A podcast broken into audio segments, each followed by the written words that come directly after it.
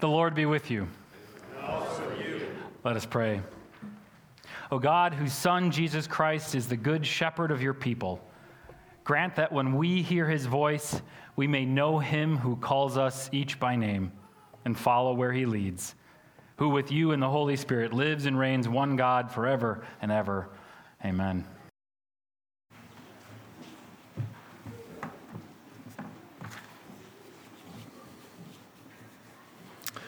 Reading from the ninth chapter of Nehemiah this morning. Now, on the 24th day of this month, the people of Israel were assembled with fasting and in sackcloth, with earth on their heads. And the Israelites separated themselves from all foreigners and stood and confessed their sins and iniquities of their fathers. And they stood up in their place and read from the book of the law of the Lord their God for a quarter of the day. For another quarter of it, they made confession and worshiped the Lord their God. You are the Lord, you alone. You have made heaven, the heaven of heavens, with all their host, the earth and all that is on it the seas that and all that is in them, and you preserve all of them. And the host of heaven worships you. You are the Lord, the God who chose Abram and brought him out of the Ur of the Chaldeans and gave him the name Abraham. You found his heart faithful before you and made him the covenant to give to his offspring the land of the Canaanite, the Hittite, the Amorite, the Perizzite, the Jebusite, and the Girgashite and you have kept your promise, for you are righteous. And you saw the afflictions of our fathers in Egypt and heard the cry at the Red Sea and performed signs and wonders against Pharaoh and all his servants and all the people of his land, for you knew that they acted arrogantly against our fathers. And you made a name for yourself, as it is to this day. And you divided the sea before them so that they went through the midst of the sea on dry land. And you cast their pursuers into their depths as a stone into mighty waters. By a pillar of cloud you led them in the day, and by a pillar of fire in the night to light for them the way in which they should go. You came down on Mount Sinai and spoke to them from, the heaven, from heaven and gave them the right rules and true laws, good statutes and commandments, and you made known to them your holy Sabbath and commanded them commandments and statutes and a law by Moses your servant. You gave them bread from heaven for their hunger, and you brought water for them out of the rock for their thirst. And you told them to go in to possess the land that you had sworn to give them. The word of the Lord.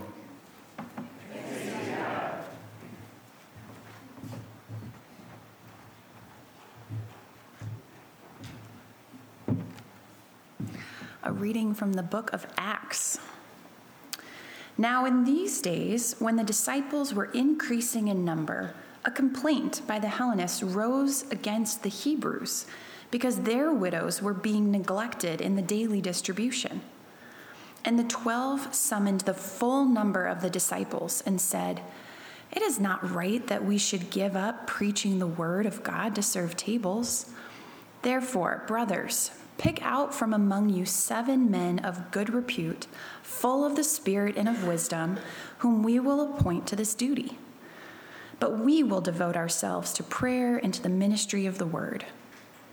And what they said pleased the whole gathering.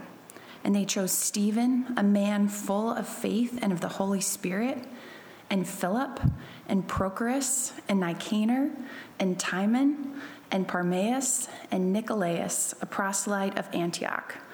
These they set before the apostles, and they prayed and laid their hands on them.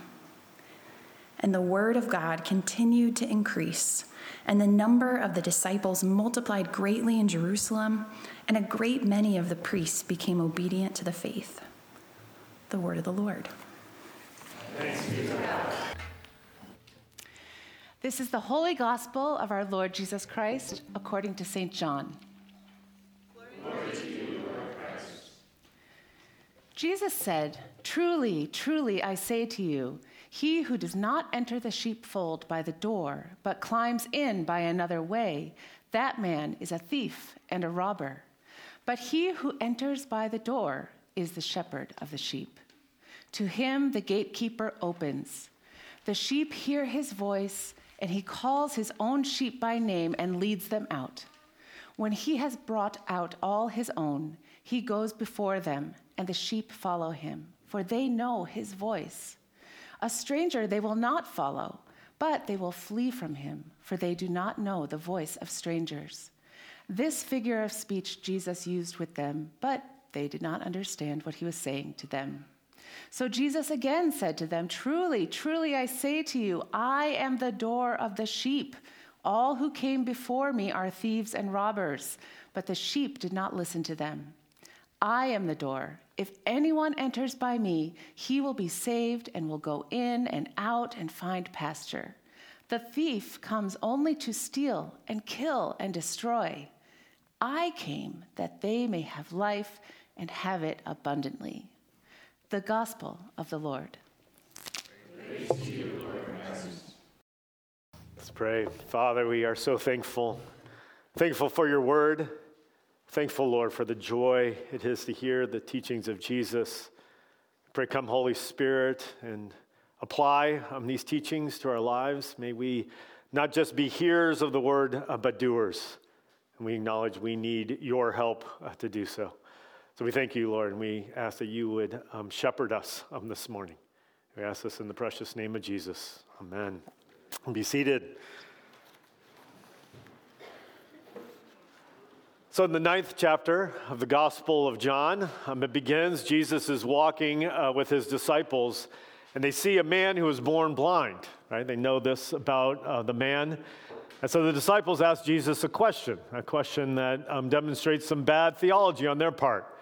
Because they say, Who caused this man's blindness? Was it his sin um, that somehow he committed before he was born, or is it the sin of his parents? And Jesus replies, correcting their um, bad theology, neither. Right? It's that the works of God may be made known through this man. And then he goes to the blind man he spits on the ground in front of him. He makes mud. He rubs the mud on the blind man's eyes. We don't know what the blind man thought of this, uh, but Jesus tells him, Go and wash in the pool of Siloam. The blind man goes, he washes, and suddenly he can see. Right? And people see this man who they know was born blind. They see that he can see. They begin to debate um, in front of him Is this the man who was born blind, or was it someone else? The blind man speaks up and says, uh, I know the story. It's me, and yes, I can see. I was blind and I can see. They're amazed by this. There's confusion around this. How could this possibly um, be the case? They bring him uh, to the Pharisees, to the religious leaders, right? And at this point, we, real, we learn in the account um, that this has taken place on the Sabbath. And so the religious leaders are concerned that a man uh, was healed on the Sabbath. And so they tried to figure out what happened. Was this man genuinely healed? And they are sure that the one who healed them, the one who healed him, Jesus, must be a sinner, right? This is further proof that Jesus is a sinner because he healed the man on the Sabbath. As they're trying to figure out um, this, again, talking about the man in front of him, they eventually ask him, What do you think? And he says, I believe he's a prophet. They go to the man's parents to find out was he truly born blind? Is this truly the man who was born blind that now sees? Is this a genuine miracle? His parents say, yes, he was born blind. Other than that, we have no comment. Right? They're terrified. Right? If they say anything positive about Jesus, if they even acknowledge the healing that took place, they could get kicked out of the, the synagogue, which is a horrible thing to happen to someone at that time. To be kicked out of the synagogue is to lose influence and connection and community. It's basically to become an outcast in that community. So the Pharisees, again, go back to the blind man to understand what happened to him, to understand how he was healed. They continue to insist that Jesus is a sinner, but the more questions they ask about Jesus, the blind man finally says to them, Look, do you want to be his disciple? You're so curious about him. This fills them full of rage and anger that he would dare suggest that they would want to become a disciple of Jesus. But the blind man says this to them He says, This is an amazing thing. You do not know where Jesus comes from, and yet he opened my eyes. We know that God does not listen to sinners, but if anyone is a worshiper of God and does his will, God listens to him. Never since the world began has it been heard that anyone opened the eyes of a man born blind. If this man were not from God, he could do nothing.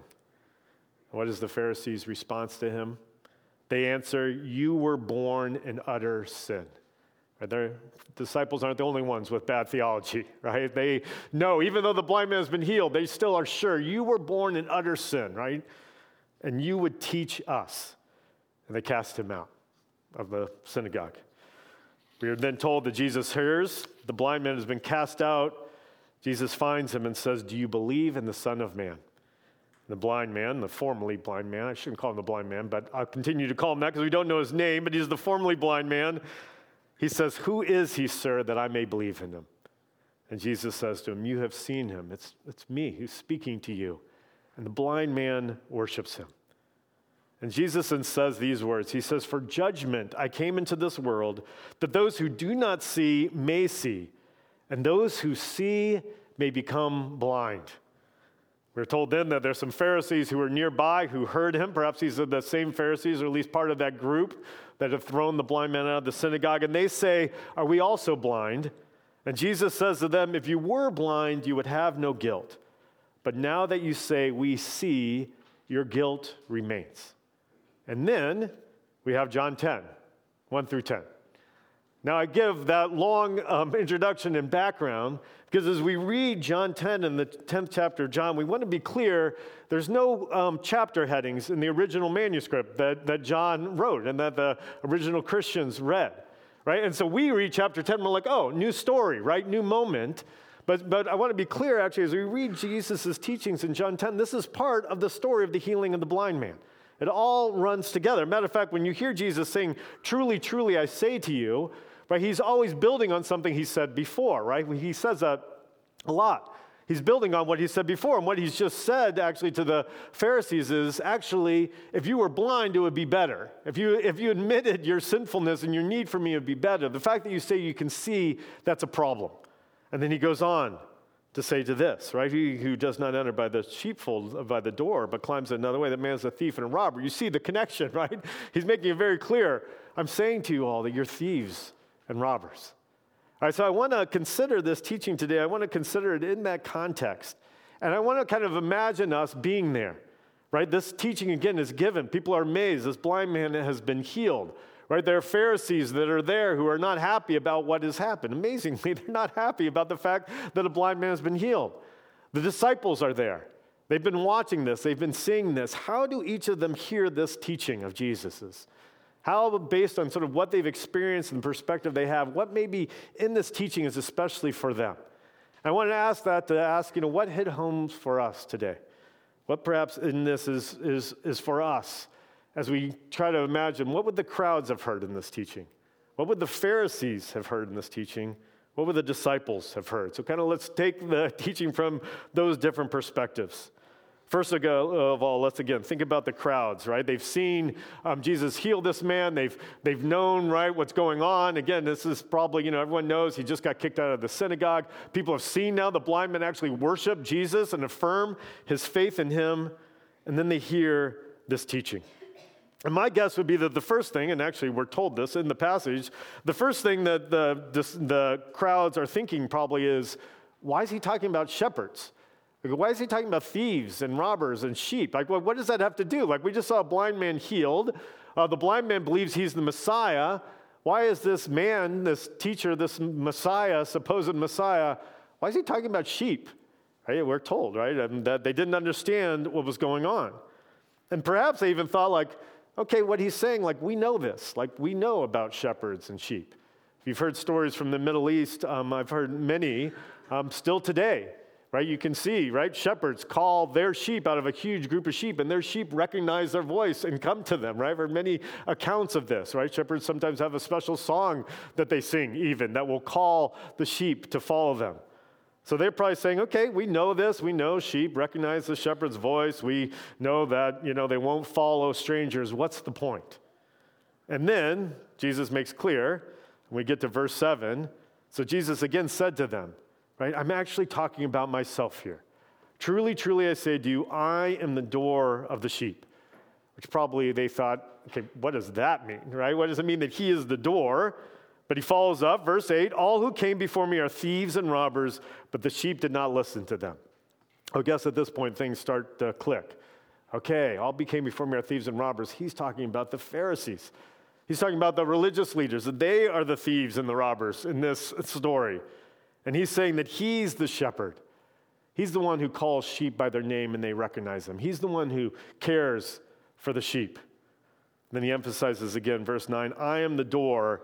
If anyone enters by me, he will be saved and he will go in and find pasture. I came that they may have life and have it abundantly. Okay, so he's saying he's the source of salvation, that he's the one who brings life. The disciples in their bad theology were actually close to right theology, which is often the case with bad theology. Right, they were trying to figure out, right, what was the specific sin that this man or his parents committed that caused him to be born blind, right? And Jesus makes it clear, no, that's not how this works, right? It's not because of some specific sin that he committed that he was born blind.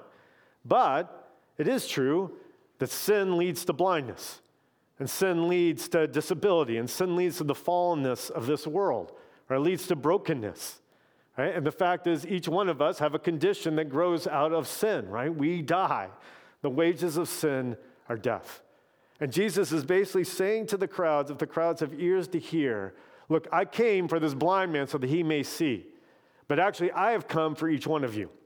As each one of you have a condition that needs healing, which is that you are going to die. Right? But I have come to bring life and life abundantly. Each one of you has a condition that you are separated from God because of your sin, right? You, you, you experience a broken relationship with the Lord, but I have come to save you. I have come to actually bring you into pastures where you can know eternal life with the Lord. So the message for them is look, what you just saw with your own eyes, it happened to the blind man. I actually am bringing that to you, right? You may not be physically blind, but you are spiritually blind, right? You may not, again, feel your disability, but you have one because you were going to die, and I am bringing life, life abundantly. So, again, as we place ourselves in the crowds, right, we can think, all right, this isn't just a story about a blind man, it's a story for us. It's about our need. And it's the fact that Jesus is the door, He is the way of salvation, He is the way of life. Abundant life, right? What a picture of eternal life. It's life that's so abundant, it overcomes death and lasts past death into all eternity. But this abundant life, right, the vision that Jesus is giving for abundant life is more than just this is the, the guarantee, the promise that when you die, there is life to come. Right? There's eternal life on the other side of death. But this is also, again, a, a vision, a promise for abundant life, for free life now, for a life of freedom and a life of abundance beginning at this moment. And again, as we read this in context and we think, what does that look like? What does freedom in life now look like? What does abundance in Christ look like at this moment? We have a great example, right? In the blind man. I'm struck when Jesus says the blind man, you know, was born blind, or that the works of God may be seen in him. Certainly, right, that's his healing, right? The miraculous healing that he's given sight. But I think it's also actually the work of God of this is what it looks like to know freedom in Christ. Right? We see that in the blind man. This is what it looks like to know new life in Christ, to know abundance in Him. Because what do we see happen, right? I mean, the blind man sees, right? I mean, that's amazing. We see him actually set free from the shame that he's lived under, right? I mean, imagine, right? Again, the disciples are speculating. Was it his sin? Imagine living a life like that where people constantly looking at you and think, what sin did you commit? What awful thing did you do? What awful thing did your parents do? Again, the Pharisees say to him, You were seeped in sin from your birth. He's been living under that his whole life. And now that's been lifted off of him by Jesus, right? The shame, right? The lies that he has lived under have been lifted off of him. And he knows a freedom, right? I'm not defined by my sin. I don't have to live in that anymore. I'm not defined, right, by my disability. I actually have been given new life, right? The Messiah, the one who came directly from God, saw me and healed me and knows me and has called me to faith in him. We look at the freedom of the blind man, I mean, again, being kicked out of the synagogue, that's a significant loss, right? To be cast out, right? I mean, even that language is strong cast out. And yet the blind man, right? I mean, he, he doesn't seem too upset about it. And that's not because it's not a significant loss that he experienced, It's because he's come to know Jesus, right? He has new life in Christ, right? Any loss pales in comparison to that.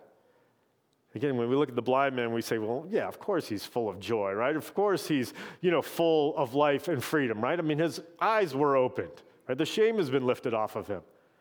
And that's where we can say, but that's our story too. Again, that's what Jesus is saying to the crowds, what he's saying to us is, I didn't just come for the blind man, I came for you. And whatever shame, right, leads you to feel lack of freedom, actually, I've come against that and I've lifted that off of you, right? Whatever, again, fears that you face, I've come against those because I've given you eternal life. Life, again, that begins now and lasts through all eternity. There's a freedom, right? If anyone enters by me, he will be saved and he will go in and out and find pasture. Right? We know, right, from Psalm 23, that knowing Jesus as our shepherd doesn't mean that we may not go through the valley of the shadow of death, right? It's actually right there. Though I walk, right? It's assumed at times I will walk through difficult places. Knowing Jesus as a shepherd doesn't mean that we don't face difficulties and trials, but it means, right, he is with us no matter what. No matter what, we have that abundant life under his leadership. And so there's a promise there, the invitation. And so again, as we hear this teaching from the place of the, of the crowds and we put ourselves in their um, sort of position and imagine hearing this, the question I would encourage you to ask is, am I living in that freedom? Right? And if not, to ask the shepherd, shepherd, right, help me see in new ways the freedom. Help me to know the freedom from shame that the blind men know that I can know too. Help me to know the abundant life. What are the things that I'm afraid of that actually knowing this truth, knowing you as the gate, comes against that fear? And that I can live actually in that freedom rather than the fear. So, again, that's what we can imagine the crowds hearing, hopefully embracing. What about the Pharisees? What's the message for them? Right, it's a pretty strong message, one that I'm guessing that they probably weren't embracing. Right, basically, the message is you're thieves and robbers. Are you actually, your work is stealing and killing and bringing destruction. Right, harsh words, right? And Jesus, again, right before that, has said, Look, it'd be better if you were blind, actually. But the fact that you think you can see, that's the problem. Now, how are they thieves? All right, well, again, the vision that Jesus is giving for the thieves are those who deny the gate. Right, who basically say, you don't need to use the gate, you can go in anyway. Saying, those who climb in another way, those who do not honor the gate, they're thieves and robbers, which clearly, right, the Pharisees have done. They have not honored Jesus. He heals a man born blind, and all they can do is talk about that he must be a sinner. Right? They've seen the power of God at work. And how is this destructive? How does this steal and kill and destroy? All right, well, we don't need to go any farther than the blind man's parents as a clear example of that. Right, their son has been given sight. Right, again, the shame that they've probably felt as his parents should be lifted off of them, right? They should be celebrating, right? Jesus has come, the Messiah has come. He's, he, we see his power and that he's set our, our son free from blindness. Our, our son has put his faith in him, and we can too. But that's the invitation for these parents joy, right? Freedom. And what happens, right? They're scared because the religious leaders, the Pharisees, have threatened them. They've stolen from them that joy of the Lord. They've stolen from them that receiving of salvation. In case you're wondering, like, man, Jesus is a little harsh here, we got to see, right? He's not being harsh at all. He's just naming this is what you're doing is you are accusing me of sin. You're turning people away from the way of salvation, the only way of salvation. The Pharisees are blind to this. Now, why are they blind to it, right? Why do they not like Jesus? Well, the specific reason we're given is because he healed on the Sabbath. We, know from reading the scriptures it's much more than that, right? They don't like his message of freedom. They don't like that he has words of correction for them, right? They don't like that the crowds actually listen to him and care for him. Right? At the heart of it, right, is they don't like actually that he points out the ways in which they're in the wrong. Now, we know, right? I mean, the Pharisees, the religious leaders of the time, their original motivation, right? The original reason they, they hold so quick, so strongly to the law. The reason they're so upset that anyone dare even um, come close to breaking the Sabbath, and we should know there's nothing in the scriptures that says a person cannot be healed on the Sabbath. Actually, as Jesus points out, there's scriptures that allow for caring for animals on the Sabbath, and so it doesn't seem a stretch to say it's right to care for people. Right? But again, the reason they became so focused on things like Sabbath breaking is because they didn't want to make the mistakes that their foreparents had made. Right? There was good motivation there. Right? As we read the scriptures, we see the people of Israel, we see the religious leaders of Israel continually turning away from the Lord and going after false idols and going after false gods. And so we can imagine these religious leaders saying, We will not let that happen, right? Under our leadership, under our watch, we will not let the nation wander away and go after false gods, right? We will hold fast to God's law. We will make sure, right, in everything we do, we are keeping people in line. So we don't again go back to Babylon, that we don't give in again to idolatry. And so there was good motivation there. But what had it become? Well, they had basically separated one type of idolatry for another.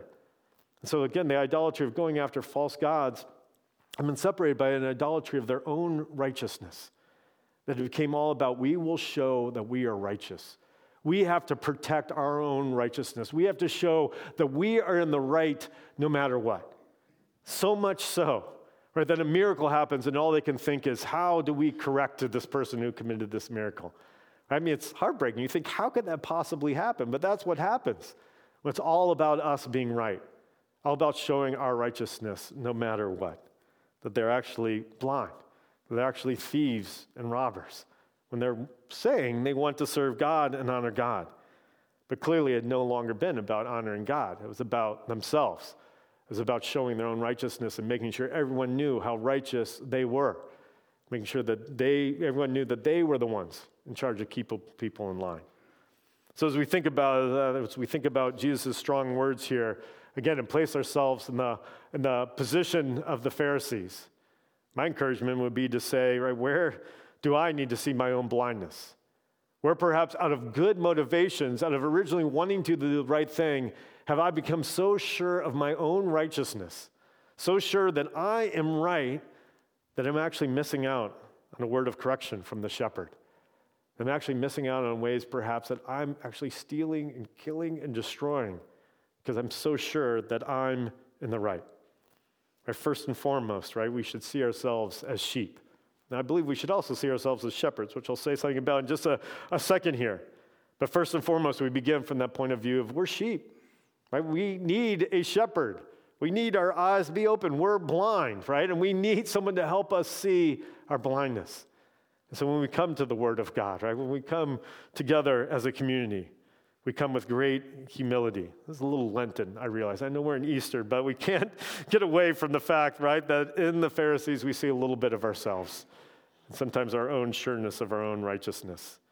But again, we have a shepherd who tells us, look, it's better if you recognize your blindness, actually.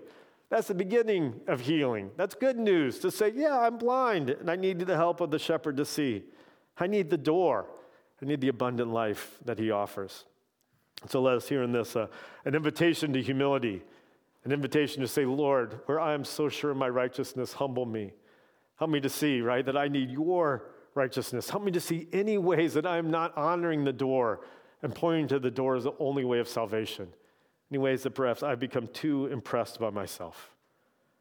But then we have the disciples, right, who hopefully are hearing in this what the crowds heard, right, what they've heard before, what they'll hear again, that in Jesus is the only way of salvation, that he came to bring life. Right? Hopefully, they're also hearing what the Pharisees should have heard that they need help, that they can be blind, right? The disciples have their own moments where they need their blindness um, um, opened and their eyes and be able to see. But also, I believe for the, the disciples and for us, they're also hearing, you can be shepherds. Right? Jesus' um, words there in verse 2 But he who enters by the door is the shepherd of the sheep. Um, in the original Greek, actually, there's no the there. There's not the definite article. Most translations I looked at include the the, and I think they're wanting to honor. Obviously, Jesus is speaking of himself as the shepherd of the sheep, uh, but it's actually the one who enters by the door is a shepherd of the sheep. So I believe Jesus is again speaking of himself, but he's also saying, look, when you enter by the door, when you come and honor me, right, and, and receive life in my name and my life through me, then you're called to be a shepherd. That's really clear, right? I mean, the, the Great Commission, he says, Go and make disciples. You who have received me as the good shepherd are also called to shepherd others. He's made that clear to the disciples, right? He sent them out to do ministry already, right? They're learning we're called to be shepherds, shepherds under the good shepherd, right? Submitted to him, but called to shepherd others as he shepherds. And so they're hearing in this, this is what it looks like to shepherd under the shepherd Jesus, to shepherd in his name. And what does it look like? First and foremost, it looks like to make clear who the door is, to make clear that the way of salvation is Jesus. Jesus is the shepherd who points to himself and says, I am the way of salvation. We are shepherds who point to Jesus and say, It's only through him that you can be saved. Only in him is there new life. That's what he's making clear. This is what you're to do as shepherds, right? It's easy and simple. Point to me. And again, once again, who models this for us? Well, I mean, obviously Jesus models, but who else? The blind man. That's what's so great about that story of the blind man. He's shepherding people, even as he's being persecuted, even as he's being, you know, told that he should be full of shame. He's, he's evangelizing the, the Pharisees. Right? It's a great moment where he says, Look, do you want to be his disciple? Sometimes I think we read that like he's kind of mocking them, and maybe he is a little bit, but I also think he's saying, You can come to know him. You can know the freedom in him. That's what it looks like, right? To be a disciple of Jesus is to be one who calls others to follow him and to know him as a shepherd. Right? The, the, the blind man, even as he's thrown out, is looking for opportunities to, to model who Jesus is, right? He worships him publicly in front of the crowds that they may see, right? That this is the one who's deserving of worship. So, what do shepherds do? Again, they point to the door and they care for the sheep. Again, we see Jesus in this um, account from John 9 Right? Others talk about the blind man. You keep seeing people talking about him. Jesus goes to him. Right? The disciples would have been fine speculating about the blind man, but Jesus goes and heals him. Right? And then later, when he's thrown out of the synagogue, right, Jesus finds him and goes to him and says, Do you want to know the Son of Man? And that's what shepherds do, right? We go to people. We initiate, right? We recognize the value of each person. Right? We recognize the good of their name and them knowing and being called by name. Right? The Pharisees have sort of treated people as like these, you know, you know, vast, you know, unnamed masses. But we see Jesus honoring the individual, honoring the unique person. And this is what his shepherds are called to do. This is what the disciples could see. Oh, this is what we're called to do. And we see them doing that in the book of Acts and in church history, right? Honoring each person, honoring those actually who society says are beyond worth and not worthy of honor. That's what the church has done. Has said, we shepherd like Jesus shepherds, calling people by name and loving them and going to them. I had uh, an opportunity, as many of you know, the last couple of weeks, uh, Molly and I, my wife and I, um, to, to, travel to visit some of the uh, missionaries that Church of the Cross um, supports and to go to a gathering. And I saw um, in these um, travels, right, very specifically, ways in which right, people are seeking to shepherd as Jesus shepherds, seeking to imitate him in their shepherding. Uh, the GAFCON gathering um, that we were at in Kigali, Rwanda, GAFCON stands for Global Anglican Future Conference. I know it's kind of a weird sounding word. We've gotten used to it, uh, but people are like, is that like an airline or something? What's GAFCON? Uh, but again, it's a conference. This was actually the fourth conference, um, and actually had um, representatives from 52 different countries, which I was uh, amazed by. I had no idea it was that uh, diverse when I was um, going to it. And again, Anglican leaders from all over the country. And in this conference, there was both a lot of excitement, as you would imagine, and um, excitement about how God is at work and the new things that God is doing. But there was also a level of heaviness. There was a level of sadness, actually, at the conference. I mean, they were actually connected because God is doing amazing things. And one thing that GAFCON has done, this movement of Anglican leaders, have done is to support um, Anglican churches and Anglican works in areas where the traditional sort of Anglican body um, in that country, in that area, has moved away from trust in the Bible, has moved away from affirming that Jesus is the only way of salvation. It was actually the original GAFCON gathering 15 years ago where um, basically the leaders there said there needs to be a new province in North America and commissioned the beginning of the Anglican Church in North America, which we're a part of. Again, because the traditional province, the traditional Anglican work in the United States, the Episcopal Church had moved farther and farther away from the teachings of Scripture and from upholding um, Jesus as the only way. And since that time, there have been another number of sort of new movements, new Anglican work started in Europe and England and New Zealand and Brazil.